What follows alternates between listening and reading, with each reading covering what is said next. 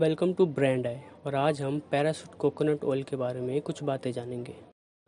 1980 के दशक में श्री हर्ष मारीवाला अपने कोकोनट ऑयल पैरासूट के लिए एक मज़बूत कंज्यूमर बिज़नेस का निर्माण करना चाहते थे।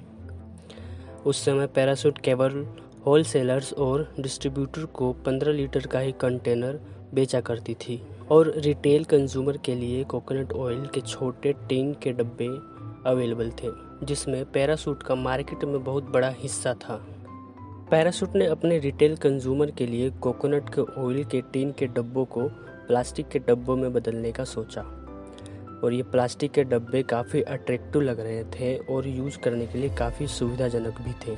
हालाँकि दुकानदारों ने पैरासूट की बोतलों को स्टॉक करने से इनकार कर दिया, क्योंकि उन्हें डर था कि चूहे प्लास्टिक की बोतलों को काट देंगे और तेल के गिरने से पूरी दुकान खराब हो जाएगी। इसलिए पैरासूट एक बार फिर से नए गोल आकार का प्लास्टिक के बोतलों के साथ मार्केट में आया और इस नए बोतलों को चूहे काट भी नहीं सकते थे क्योंकि नए बोतलों और चूहों के साथ एक एक्सपेरिमेंट किया गया था। उन्होंने देखा कि चूहे बोतलों को नुकसान नहीं पहुँचा सकते और दुकानदारों के साथ इस एक्सपेरिमेंट की फ़ोटो भी शेयर की।